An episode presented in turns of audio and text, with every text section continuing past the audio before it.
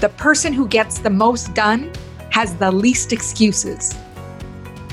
Welcome to the Millionaire Woman Show, where we'll be discussing leadership, business, human potential, inspiring you to live rich from the inside out.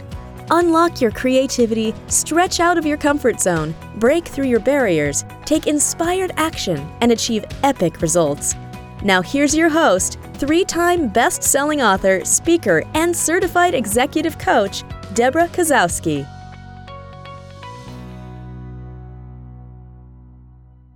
Hello, everyone, and welcome to the Millionaire Woman Show. I'm your host, Debra Kasowski, and today I am super excited. We are going south. We are going to Nashville to talk to Mike Zeller. He is a business architect and entrepreneur mentor who helps professionals find their zone of genius and rewire the subconscious to fuel momentum toward their life purpose. He has mentored over 300 high level entrepreneurs all over the world, helping tens of millions in revenue of his clients. An entrepreneur himself, he has founded or partnered in over 20 ventures across multiple industries, including technology, real estate, digital marketing, and more. And today we're bringing Mike on the show. Thank you for joining us. Debra, thanks for having me on. And uh, there's so much about you that I resonate with as I checked out your website before we connected, and I uh, can't wait to dive in. Yeah, we're going to have some fun. I want to just start. You know, one of the things that caught my attention when I went to your website is knowing that, you know, there's either a story that brings someone comes from a family line of entrepreneurs, or there's a story of the dark night of the soul, so to speak, that pulls people toward that entrepreneurial journey. So I would love for you to share with us how did you even get started in what you're doing? Like what brought you to this place? Yeah, great question. I mean, simple short answer from the heritage side. My dad immigrated to germany or immigrated to america from germany not knowing a word of english eighth grade education uh, post world war ii germany where they had like you know uh, they would have meat once a week. We can't imagine like you know we think we're suffering now with the pandemic and everything.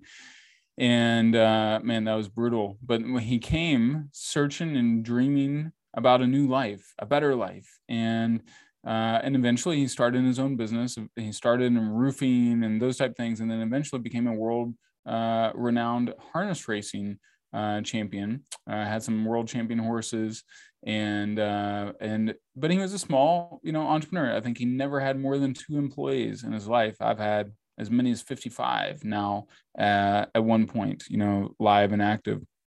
And really, in terms of the coaching and mentorship and the I, I wrote down, uh, I bet you've probably done an affirmations or vision boards and things like that. Well, I was inspired by Tony Robbins' Personal Power 2 um, when I was 31, and I wrote out my my 15, 16 affirmations. And my seventh one was that I mentor and lead the brightest and best people in the world. At the time, all I was doing was selling real estate, investing in real estate. I was like, ah, that sounds crazy, but I think I'm supposed to write this. and then uh, four or five years later, I had started at that point, you know, half a dozen businesses and and uh, had gotten a little press or whatever, and had entrepreneurs just and friends reaching out for business advice all the time. And I wasn't charging anything, and I just pour my heart into guys and help them shift. And then I realized they wouldn't do anything because I wasn't charging anything. And uh, and I see, and we find that you know when something's for free, people are like, yeah, I can get it anytime. Maybe that's the philosophy. They think they can come back and get it anytime. But when you put some skin in the game mm-hmm. and put some investment in, you're going to do the work. Yeah. Yeah. I mean, I, it was crazy. And then I started charging a thousand dollars a phone call was my first, like, I had time to take on one or two clients at a time. And that's what I would do. And they loved it. And I was like, ah, this, I got to figure out a more scalable way. I like the one-on-one with high achievers, but I got to figure out a better way um, and started creating masterminds and other programs and stuff. So it's been a fun journey, but it's uh, not for the faint of heart, as you know. Yes. And, you know, on the show, we talk a lot about mindset.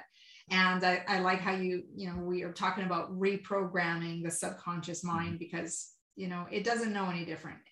But what I do know is when we get caught up in habits, we've created quite a rut. I like to use the analogy of a wheelbarrow. Mm. So when we take a wheelbarrow and you know we keep going over the same path, we can have a pretty deep rut. And when we want to get out of that rut and create a new path, we really got to dig in. Mhm. So I would love for you to just expand on a little bit more about what you do to help people move into, you know, creating those new pathways with that subconscious and creating new habits that are going to lead them to the success that they want. Yeah, I think one of the biggest things is we encounter what others have called and what I call the upper limit problem. And this upper limit is our subconscious identity. And what happens is, all right, let's say, let's say it's uh, it can be in a relationship, right? Someone could feel like, oh, um, if they come from a home of an abuser, right, then their identity is, hey, I am a victim of abuse. So it, it doesn't feel safe to be with someone that's actually safe because it feels it doesn't feel right. Same thing with money. If uh, if you're used to living in poverty, like I had one of my one of my clients, um, I helped him break the poverty poverty cycle. Um, and he was a guy that worked with me in the real estate world, and then I mentored after I was out of real estate uh, for several years. And he's like, one day he broke down in tears. He's like, Mike, in front of our group, and he's like, guys, I realize I don't have to be poor anymore and he he had had his second year in a row making six figures. And he's like his identity had shifted. Mhm. And what happens, I think, oftentimes for all of us, you know, I I talk about claiming your power was one of my core processes, and it's an NLP process that I've kind of combined four or five different techniques. But you identify what I call your weak ass self, this self that is sabotaging, that plays small. Like I saw on your website, you talk about playing small. It's Mhm. weak ass, disempowered, neutered. Uh, just you know, it's like someone ripped your spine out and threw it on the ground. That part of you, and then you find your badass, magnetic, uh, can make anything happen version of you, and then you you actually need to reconcile the two, because your weak ass self has been leading too often. And It's true. and but that weak ass self has a good intent. Like uh, and and as a metaphor like uh, i can't are you married debra? Okay.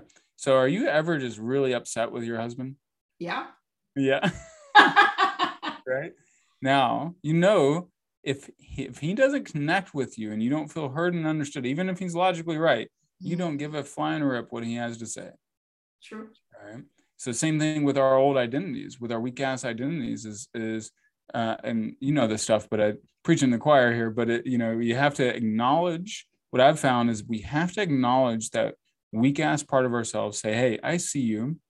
I call my weak ass one of mine is uh, weak ass willie and then i have magic mike is my power one of my powerful alter egos. So i say weak ass willie i see you showing up. Thank you for showing up I know you have good intent. You want to protect me from harm and failure and embarrassment and shame and all those things. But it, you're not driving the bus anymore. Remember, Magic Mike's driving the bus. Magic Mike, take the keys. Let's go. Right. Yeah. So that's that's part of how I look at it is like find that alter ego and then you can shift into a different whole different stratosphere. Yeah. You know, I, I think about even, you know, in my own life where there's been points where I've felt like I was just on cloud nine, feel like you're just empowered. And then you're going to make this big decision, and people around you are like, um, You think so? We don't think you're going to make it. And then I didn't follow through. Hmm. And that dissociation to that weak ass self was be- that betrayal piece. And it takes a while to get yourself back into that magic part of becoming, you know, true to yourself and going after what you want. Mhm. So if you can Yeah. catch it early, catch Exactly. it. and and one of the things i love like i love to do is if if we get anchored and we wear the clothes we listen to the music we move we we we start the day off connected to that higher level self you know uh, oliver i think it's oliver wendell holmes said a man's mind stretched to a new position does not return to the old position. And so if we can start our day off every day just stretching into that powerful alter ego and ending our day ideally, then eventually we're going to like uh, our our bodies are designed to live in integrity right? Yeah. so it closes the gap and eventually our reality is matched by our deep identity our highest level identity And I, I think it's important because I've been to events. So, like you, um, with some real estate, I that's how I ended up doing some of public speaking. I was sitting in an audience, um, listening to someone who was doing a lot of Rich Dad Poor Dad's work, oh yeah and I went to talk to him during the break, and I said, "Can I pick your brain?" Never say that to someone. Never.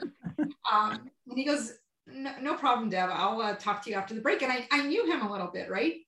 So uh, not even 10 minutes later, he pulls me up on stage in front of these 200 people.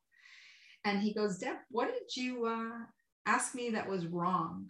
And I was like, because I had just read Rich Dad Poor Dad, and it was about you know res- creating win-wins, reciprocity, and that pick your brain is just like I'm wanting to take from someone. Mhm. And that was one of the quickest lessons. I just looked at him. I said, I got it. I got it. Because I had just finished reading the book. And I'm like, you know, when people talk about, you know, you're reading all these books for knowledge, but it not, nothing matters until you put it into action. Well, that action just hit me in the face. It was like, hey, Deb, you want a lesson? Here we go. And uh, yeah, so that really changed how I approach business and how I approach these different situations to expand into that higher self. Because there was times where people would show up, some of them a bit disheveled, and he would put them on the spot and say, You want people to work with you.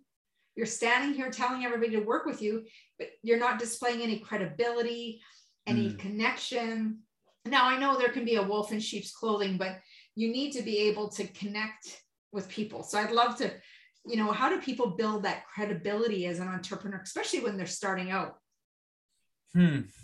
You know, there's there's a couple different hallmarks. I think if you're starting out, the first thing I would look for is who can you partner with or collaborate with, because then you take advantage of the transference of trust. For example, one of my business partners, Colin Wayne, uh, so we're partnered on uh, Founders Mastery for seven and eight figure e-commerce entrepreneurs. Million dollars had 2.4 uh, million orders from his e-com store. Now I've had over 100 million in sales for my businesses too, but not in e-com. Colin's a genius at e-com. So because we are collaborating and partnering together, the transference of trust. So I love uh, partnerships. I think it's one of the fastest ways to build credibility. You learn, you can always come alongside someone that is uh, doesn't have the bandwidth that you have. You have the hunger, you have the drive. You think of Napoleon Hill and Andrew Carnegie. You know, Andrew Carnegie had this desire to uh, impact the world with success principles, but he didn't have the bandwidth or the time or the energy to write a book. right? And and so Napoleon Hill did, um, or the skill set. It wasn't in his genius. Um, so I I think that's the first thing, and then you look at every market's different, and I I think there's a psychological influencing factors. Like you've probably read Cialdini's influence book of like, hey, what are the precursors of authority? What are the hallmarks? The that's why we get press and why we get you know testimonials. You've got some great testimonials on your page. That all helps. The the the monkey brain is more afraid of making a mistake than is afraid of making a right decision. Mhm. And so the brain just wants to check a box. Is this safe? Is this safe? Is this safe? Is this person safe? Is it, do they have legitimacy? Okay, they have legitimacy. legitimacy. All right, I'll go forward.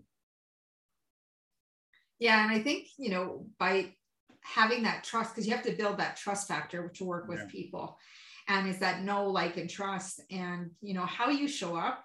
I always believe that how you show up in one way is how you show up everywhere, and um, really it is about stretching yourself. And how you mentioned, you know, it's like an elastic. As you, as it gets stretched, it never goes back to the same position. Yeah.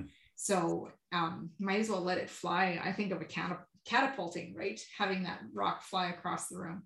Yep. Exactly. I want to circle back to, you know, the affirmation because, you know, sometimes people are like, oh, do they really work? And obviously you're doing it. And thinking of how much time it took for you to do that, to really integrate it into who you were. What is it that makes a difference in the way you use affirmations? Hmm. Actually, I'll play. You want to you want to hear some of my affirmations in the morning? Sure. I've, all right. So one of the things you got to do it with energy, as you know. Uh, you've got to do it. I like also adding music. Music changes the brain waves. If you think in life, uh, one of the great battles throughout history, you remember the Tesla versus uh, Edison about direct current versus electric current, and they literally would like have Tesla would stand in the middle. Uh, I wish someone would do it today, where you would just shoot bolts of electricity through himself to prove that it was more safe than direct current. And anyway, but the reason is because it's got this alternating waves, which means there's patterns. The waves and patterns, when we want to change an identity, we got to change our perspective, change our patterns. Mm-hmm. Interrupt patterns is like, you know, that law of physics.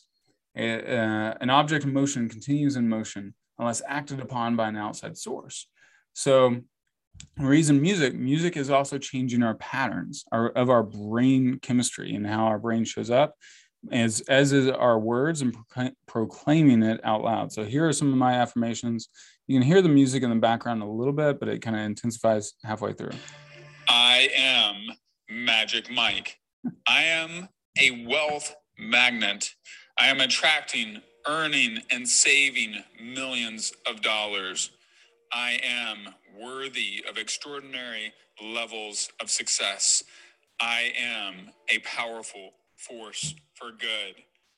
I am America's top entrepreneur mentor. So I just keep going for about two minutes and 20 seconds um, with like 25 or 30 affirmations that I'm speaking energetically. I play it in the morning. Like this morning, my baby got up at like 4:30 so I played it about 4:30 in the morning, and I'm just like, boom, starting my day off, speaking that over where I'm going with my life instead of waiting for me to feel like it. We don't feel like it. So I have it recorded. Feel like it before we're going to see it. Yeah, yeah. so let me ask you this then. So what identity or what belief did you have to get rid of to be where you are today? Hmm. You know, I think it's one that I I, I still am subconsciously shedding parts of.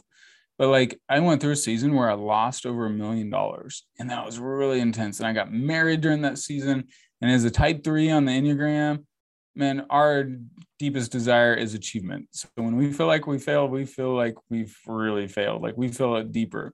Um, and but I knew I consciously and cognitively, I knew, hey, our setbacks are ready us for our comebacks you know and we go through those failures setbacks like they're really just education and uh, so i knew all that but i'm still shedding elements of that um, i'm i'm pretty much there like where i feel like what i've done this year i had a goal to 10x my audience 10x my email list um, get my first book out I didn't uh, have a great baby. Like we have a great baby, you know, I can't control a lot of that, but um, it's a lot of the other things I could control and it's come to pass and I've paid off, you know, in the last two years, I paid off 2.6 million in debt. It feels really great. Like I've, I've shifted a lot of things um, and built a whole new path. So um, I think continuing the mantras and the affirmations every day and then the tribe i you know if you design your environment so success is inevitable you'll eventually get to where you want to go it might take a little bit longer sometimes and sometimes it might go faster than you think but um, my environment is reinforces my future so let's talk more about that environment. So environment we know you know it influences the way we think about ourselves or around what's possible for us. But there's so many things that are factors in the environment. So can, can i get you to expand a little bit more? Yeah. Well you think of all right the words we speak. So even in my my marriage my wife and i we interrupt each other's weak ass patterns she'll call me on my stuff. I'll call it if we're speaking limitation or doubt or fear um, we'll interrupt that. Um, and we'll in my masterminds or my clients we have as a mantra no weak ass language. We'll interrupt words like i hope to i would love to would love to means i want to but i can't.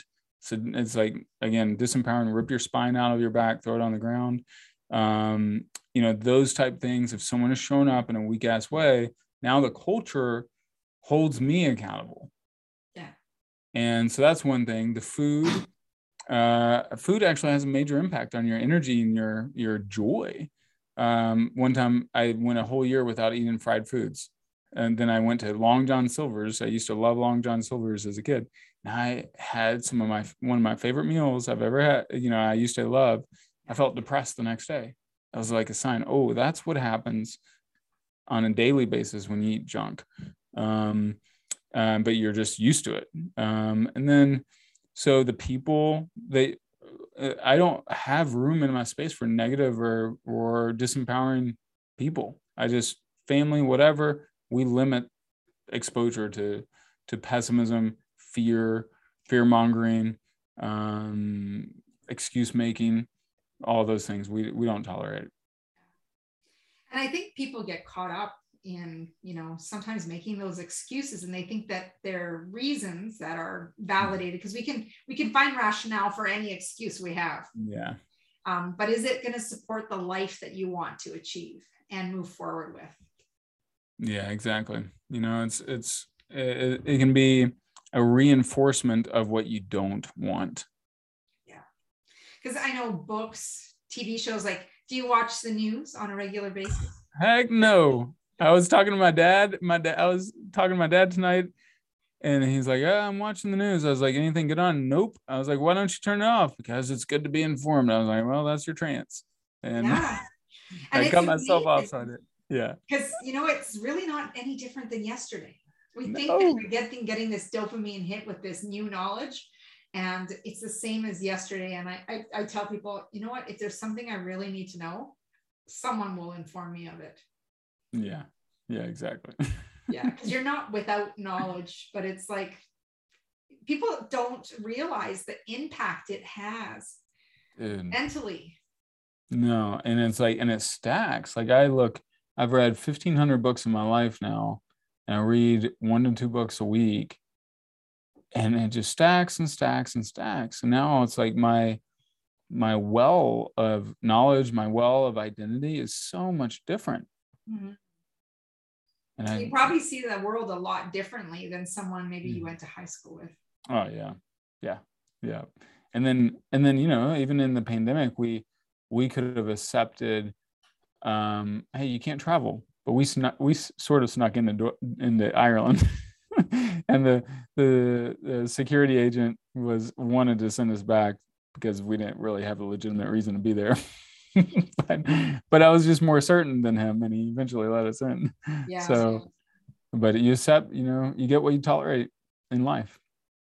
You know, I and I like how you said that because I know we had major events in my household. My my son's a football player, and he was supposed to have his graduation, and ah. Brad and Team Canada trials were at the same weekend, and he already knew he was going to choose to miss grad. He was choosing to miss grad so he could try out for Team Canada. Yeah. And then that got canceled. Oh. And then I was like, okay, we're not going to stay home. We have this time off. We're going to the mountains. And that's Come what on. we did. We, we took off and um, it really helped. It really helped just refocus on what was most important. Right. And to keep it in a positive space and continue to you know move forward without feeling paralyzed. Because i know that there's some folks out there that are completely paralyzed in taking action and getting caught up with the news and um, everything. So um, i'm glad to hear that you don't um, indulge in it either. No. Yeah. So let's dive into a little bit more about your book. Mm-hmm. i would mm-hmm. love to know when and where. Um, first of all the, the genius within how do people get a hold of it? And and then we're going to talk about who's it for and all that kind of stuff. Yeah so you can get it on amazon of course or on i've got the book uh, the website geniuswithinbooks.com and basically it solves that question of what on earth am i here for? What is my purpose? How do i monetize my gifting? Do i have genius? Basically i've created a process um, that I've honed for the last seven years that it, when someone goes through the full process, they will have the greatest accumulation of clues about who on earth they are and what on earth they're meant to do. Even if you think you have great clarity right now, you'll double or triple that level of clarity. I've had one of my current clients, she's a, former government executive, well, still a government executive, had 80,000 employees reporting to her. One of the biggest breakthroughs she got, she's 34 year career. One of the biggest breakthroughs she got was going through the first part of my process. She hadn't even been through uh, the whole thing at the time yet. And uh, she's like, Mike, you gave me one of my biggest breakthroughs I've ever had. So clarity is magic. Oh yeah. Clarity is magic. You have clarity, and I think what people um, need to realize is that work that you do on yourself. Because I know people like work on myself. Come on. Yeah. I'm like that work that you do on yourself is how you fulfill your purpose. You yep. serve others once you know what the heck you're doing. yeah. yeah, exactly. Yeah yeah it's crazy but you know and then but it's also i'd say i've been insatiably curious to understand things and if you go i don't know if you've done have you done any of the personality types yes which ones have you done i've done uh, insights discovery okay. and i've done uh, true colors okay i'm not as familiar with those two the but uh, there's so many great personality type uh, processes so that's the ones that I've used for, well, I did Myers Briggs when I was in college. I was like, oh, I've done that one. Okay, what what uh, what's your Myers Briggs? Do you remember? ENFJ. ENFJ. That's what my wife is. Yes. So um, we're together because of my my my wife and I are still together because of our uh, this process, and the reason is is like we are on complete opposite ends of the spectrum, but it actually says we're great pairs if we can get through the friction is she is she's the most ENFJ is the most empathetic of types, if you remember, mm-hmm. and um, also ENFJs think out loud. You know, generally speak, high feeler. Um, uh, what else? Uh, tends to be a little forgetful for some details. Um, and I'm an INTP. I'm the least empathetic of type. Like the I'm on the complete opposite end of the spectrum like literally my wife when we were dating after i had her we did a zone of genius date. I was like hey babe let's uh we weren't even dating exclusively. I was like hey let's do this thing where you're going to take a bunch of tests and personality tests and then we'll learn and appreciate the mystery of each other. And she calls her sister and her mom like hey this this guy i'm dating wants me to take all these personality tests. They're like yeah that's weird. I thought so too. She's like well i really like him so i guess i'll do it. And uh but turns out INTPs uh, are the spouses or significant others of INTPs are the only ones that there's a support group specifically for the spouses of INTPs because we're so difficult in some ways. And it helped her understand me and helped me understand her and appreciate instead of lots of times at the beginning when we're dating, we're like, oh, I think you're so amazing, you're so different, that spark. And then you know, five years later, you're like, oh, you're so different. Why can't you be more like me? Blah blah blah. Right. And and uh, and knowing each other's wiring, now we flirt around. My wife and I still to this day, we've been together almost seven years. Flirt around our different personality types, and it helps me get a lot less frustrated, and helps her get a lot less frustrated at me, or forgive a lot faster when I screw up. so. And uh, are you more empathetic? I'm uh, I rationally because I'm dominated by logic and rational thinking. I have to rationally think through the situation and then well, all right, I see. I need to be empathetic versus just feeling empathetic. Yeah. So yeah, yeah. Oh, but I, I'm a little bit. I, have done disc as well, so I'm a high ID. Yep. And um, yeah, disc. Cole, have you done wealth, wealth dynamics yet? Oh yes, I have. I'm a ah. I am a creator. Oh, I'm a creator too. All right. Yeah. High DI. And then what about a Kolbe Index or StrengthsFinder? I did do those. I just have to You've go back and see what the results are. yeah. You've done them all. All right. Yeah. So I'd say you're probably high on the quick start, probably like a four on the four on the fact finder. Probably not so good at follow through maybe you're decent at follow through, but not not your favorite? Everything I start, I finish. I just finished a marathon on the weekend, so I'm not yeah. fast, but I get her done. that's that's insane. You're a crazy crazy woman. Um, I wouldn't run a marathon. Yeah, and my like... secondary is star and mechanic in the yeah, wealth yeah. wealth finder. So. So that so yeah, there there's a lot there. Then so that's the first the first quadrant, the first pillar of my genius within is you take all these different personality tests because they show you the different layers. It's almost like a blind man touching an animal. He touches one part of it, he's not sure what it is, touches the tail, it's thin, it's got a little hair at the end, touches the skin, it's a little thick and leathery, touches the hoof, it's big, could be a rhino, could be something else, we don't know. Then he touches the nostril and knows it's an elephant, but he still doesn't know if it's an African or an Indian elephant or if it's a male or female. So it's like all these tests show you different clues. Yeah. And then the second layer, second pillar is your key relationships.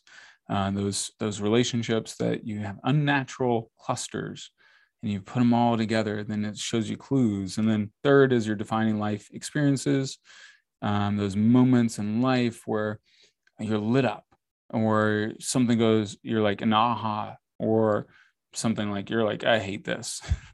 Um, i'm going to jump off a bridge. Or a fourth thing is uh, uh, your values and passions. So the intersection of all that gives you a much more complete picture of your whole destiny.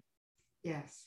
No absolutely absolutely. So how do is it so for the people watching and the people listening to us ramble ramble on about these personality tests how that intersection is about really about positioning oneself mm-hmm. to be extraordinary and working in that zone of genius. So how do people tap into that zone? Like who is this for? Who who is this book ideally for?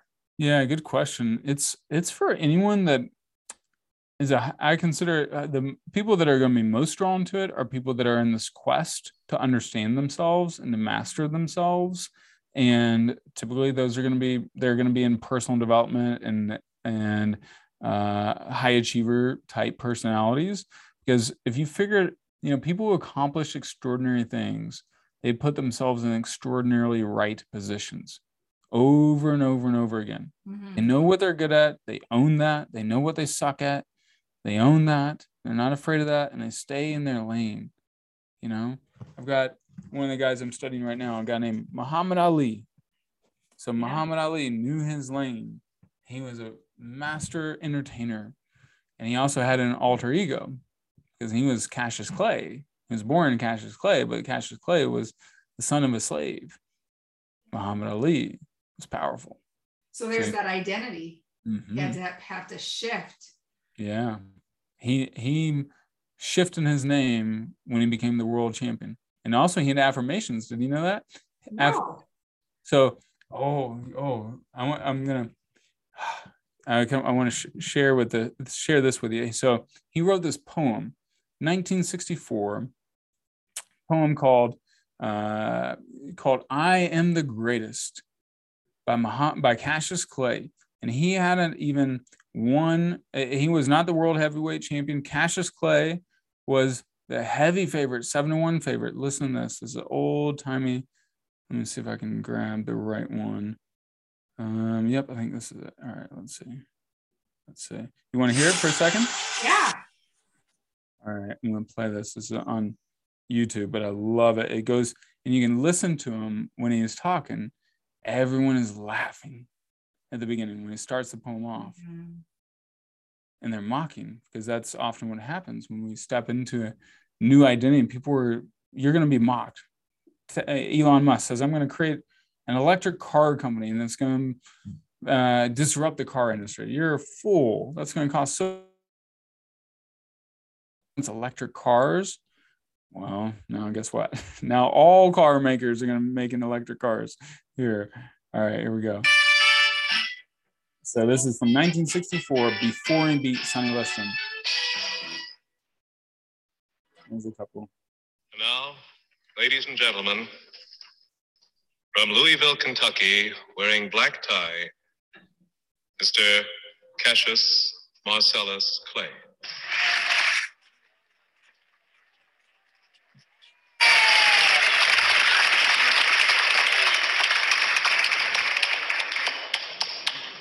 For his first reading, Mr. Clay will honor us with a recitation of his classic poem, I Am the Greatest. Listen to after.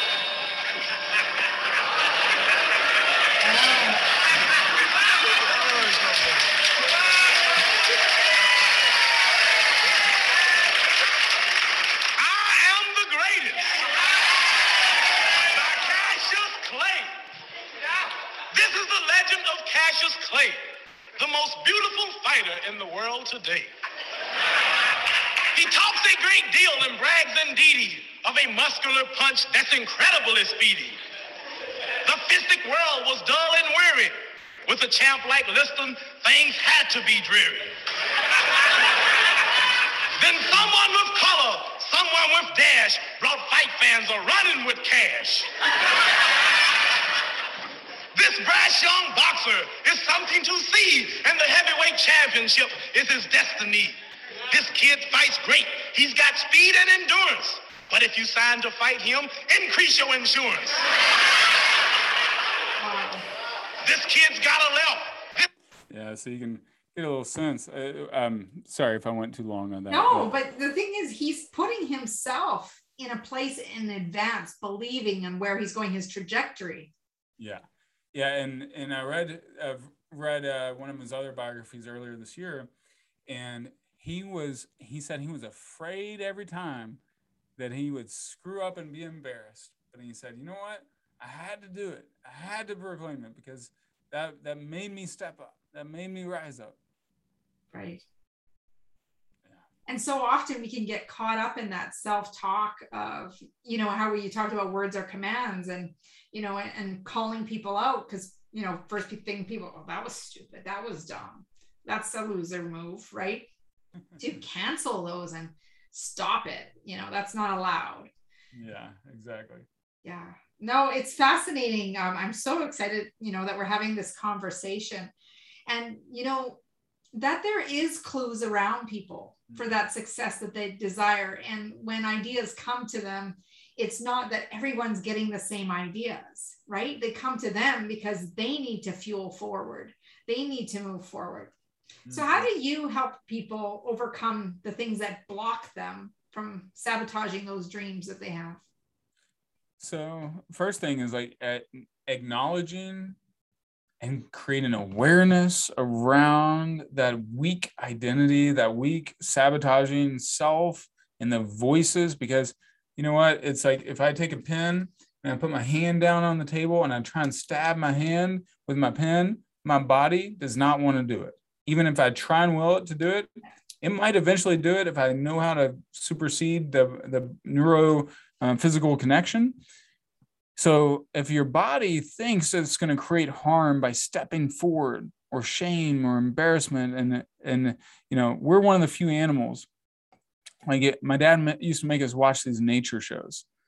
All right, so we're one of the few animals that holds on to stuff. Um, when we were we were watching those nature shows, it's like African plains and these wildebeest are being hunted by lions, and this wildebeest gets captured by a lion, and it's in the jaws of the lion, and then it escapes and runs off. And 30 seconds later, it's eating grass. I'm like, freaking out, you were just in the mouth of a lion. What are you doing eating grass? I like us as humans, we will remember, we will remember that and relive that experience for the rest of our life unless we program something different. We're programmed. It's a mnemonic, it's almost like it's a memory implant, uh, imprint into our way of being um, but we got to release and uh, just as as we can be programmed negatively we can be programmed positively but we got to be intentional about it you're a master at that so i know your clients probably love and appreciate that part of what you do but one of the first things that you got to do is work on that weak ass identity and find that powerful identity and then rewrite second thing i think is rewrite that money story that relationship with money because it's a self-worth story it's a it's a it's a, a story that is often not true. And within it is the imposter syndrome as well. And one of the things I've been asking a lot of people, and I want to write a book about this in some way, you know, one of the biggest things, imposter syndrome. When we think of imposter syndrome, we're like, oh, that person up there that's way ahead of who I am. That is who I think I'm supposed to be. That's the imposter. Oh, I'm. Uh, I'm it's harder. It's, it's I gotta fake till fake it till I make it to get to that level. What if?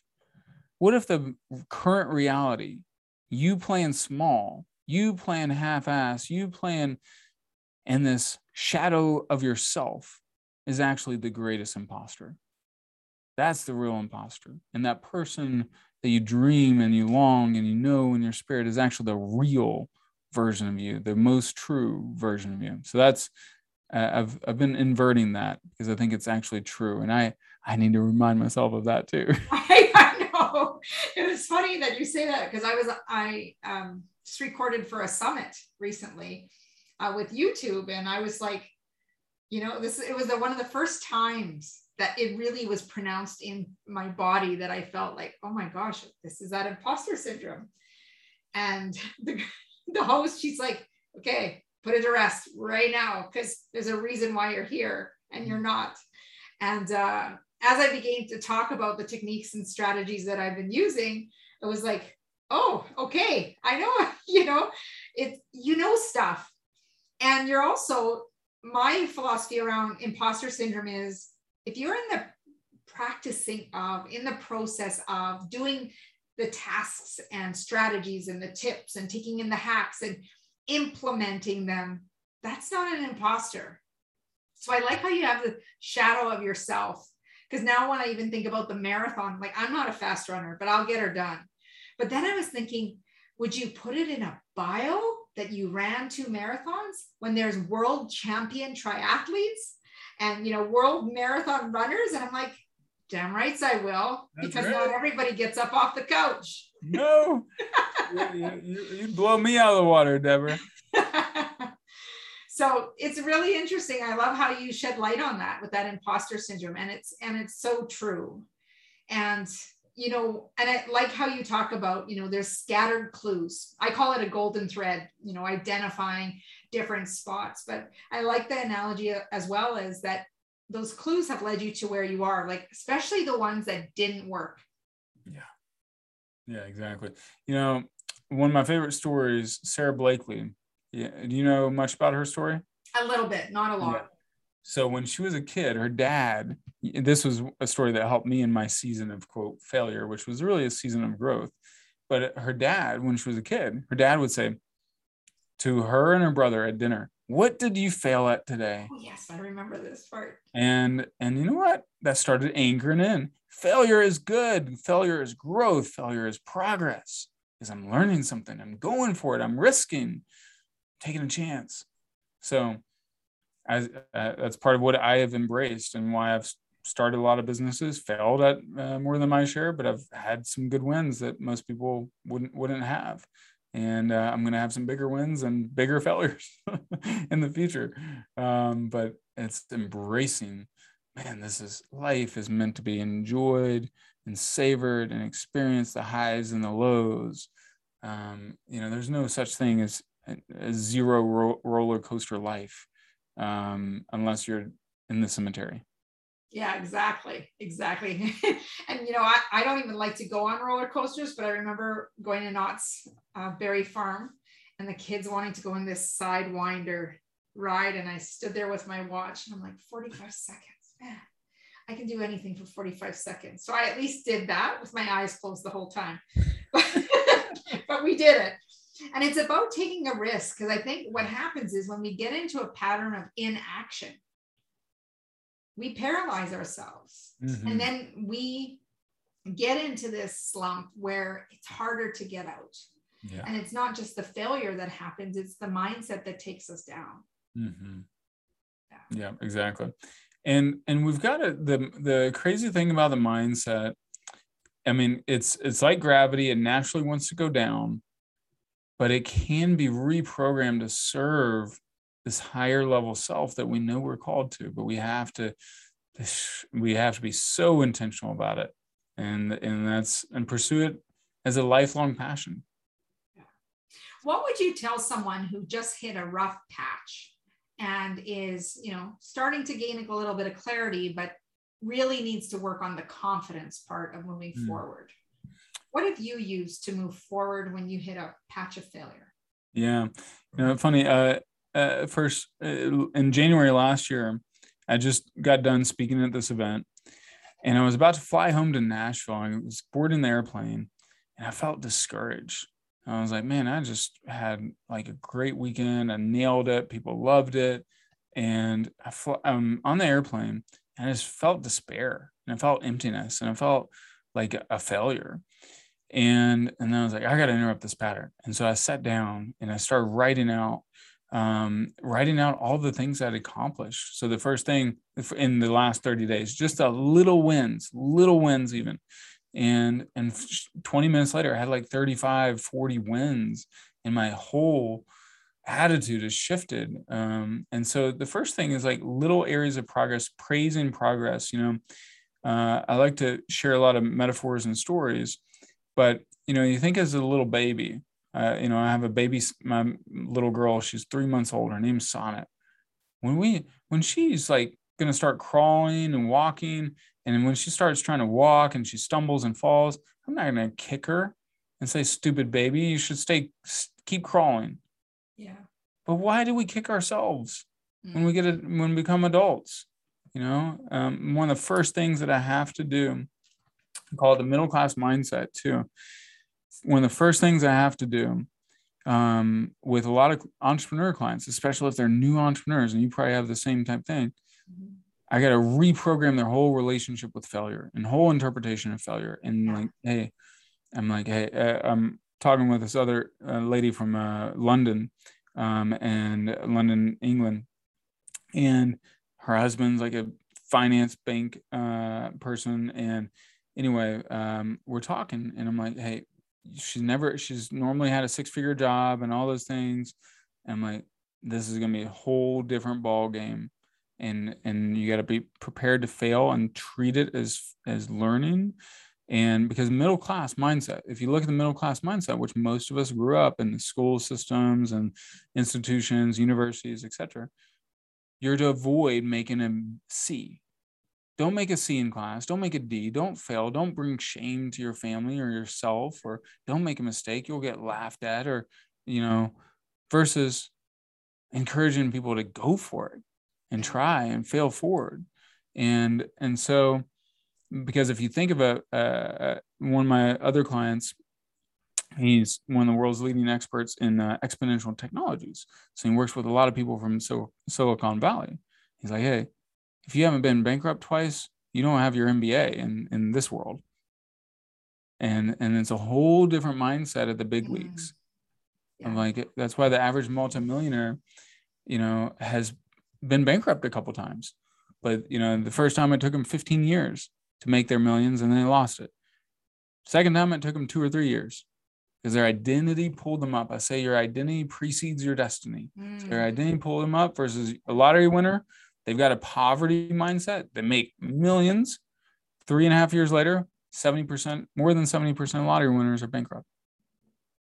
Their identity pulled them down. Because this is all I'm capable of. Yeah. Versus what could be possible for me if I yeah. shifted. And again, it goes back to the patterns, like the waves, the wave patterns of like, oh, I'm going down this path, or the identity. This is who I am. Oh, or money is not safe. I need to get rid of it, get rid of it, get rid of it. Yeah. I've also heard the one, um, who am I to make more than my parents ever did? Oh, yeah. Yeah, exactly. Yeah. Yep. Limiting stories. The stories that we tell ourselves. Mm-hmm. Yeah. Absolutely. Yeah. So, what is one book that has really, besides the one you've written, that has completely transformed your life? Hmm. I know there's many, but oh, one that really speaks to you. Uh, let's see. I re- you are a badass at making money is one of my favorites. Um, I would also say because it, it's just it's a modern day think and grow rich in some regards. She's funny, it's witty. It just speaks to me in a, in a deep way. Tony Robbins' Unlimited Power was so good. Four hour work week. But the other one that I often mention is the uh, power of full engagement about energy management, how that's the mm-hmm. secret. You know, we've got four energy quadrants physical, mental, emotional, relational. And when we are energetically flat, we we are down, we're discouraged, we can't do much. But when we're at a peak, guess what? We're we're full of creativity and passion, and we can create almost anything. So I love that. Um, and that's and oh, I love Titan. I mean, that's one of my favorite biographies by about Rockefeller. Yeah. 800 pages or so, but it is freaking a treatise on world history. Um, I mean, Rockefeller had his GDP, his company was making about as much as the US economy at one point, which is insane. Um, so, and just a brilliant, humble, uh, doggedly determined uh, man uh, who did a lot of good in the world too. So amazing stuff. So, what does it mean to you to live rich from the inside out? Hmm. Something I'm I'm shifting. I'm working on anchoring in, and I receive. I'm going to speak it over my life now. I am flowing and creating from a place of joy and a place of abundance, not a place of strain. Sometimes as creators, you know, I I don't know about you, but I I take on too much sometimes. Yeah. I'm like, I can, you. I can relate to you. There's so much to create. Oh no. I got all these businesses I haven't even started yet that I got to start. Um, but uh, and books I got to write and all these things. But um, uh, l- creating from joy instead of strain. Mm. That's richness and adventure tied into that, of course. But yeah. Very well said. Very well said, Mike. It's been such a joy to create this with you today and share this with the audience. And I'm going to put a lot of extra notes in the show notes of where you can watch video footage of Mike in action, how to get his book. So, Mike, how do people stay in touch with you or work with you? Oh, great. Uh, thanks for asking. So, on the book side, if you want, I've got a six steps to finding your genius guide that is completely free. And you can text, if you're in North America, you can text Genius U, as in the letter U, Genius U to 474747, and you'll get a link for that download. Or you can go to Genius Book within or geniuswithinbook.com, which is also on Amazon and other stores. And uh, Instagram is the Mike Zeller. My website is mikezeller.com and on LinkedIn and YouTube and all the other platforms too. Awesome. Thank you so much for coming on the show. And everyone, make sure you go out and grab that resource, grab that book so that you can find your genius within. When you move through your zone of genius, you are going to create miracles in your life and do things with joy. Mm. As Mahatma Gandhi said, be the change you wish to see in the world. I'd love for you also to pop over to my website at www.debrakasowski.com, where you can get your three part video course of making habits stick and put that focus and consistency into your goals and dreams. Combine it with some zone of genius and let's make some magic happen. Go out and have a great day, everyone.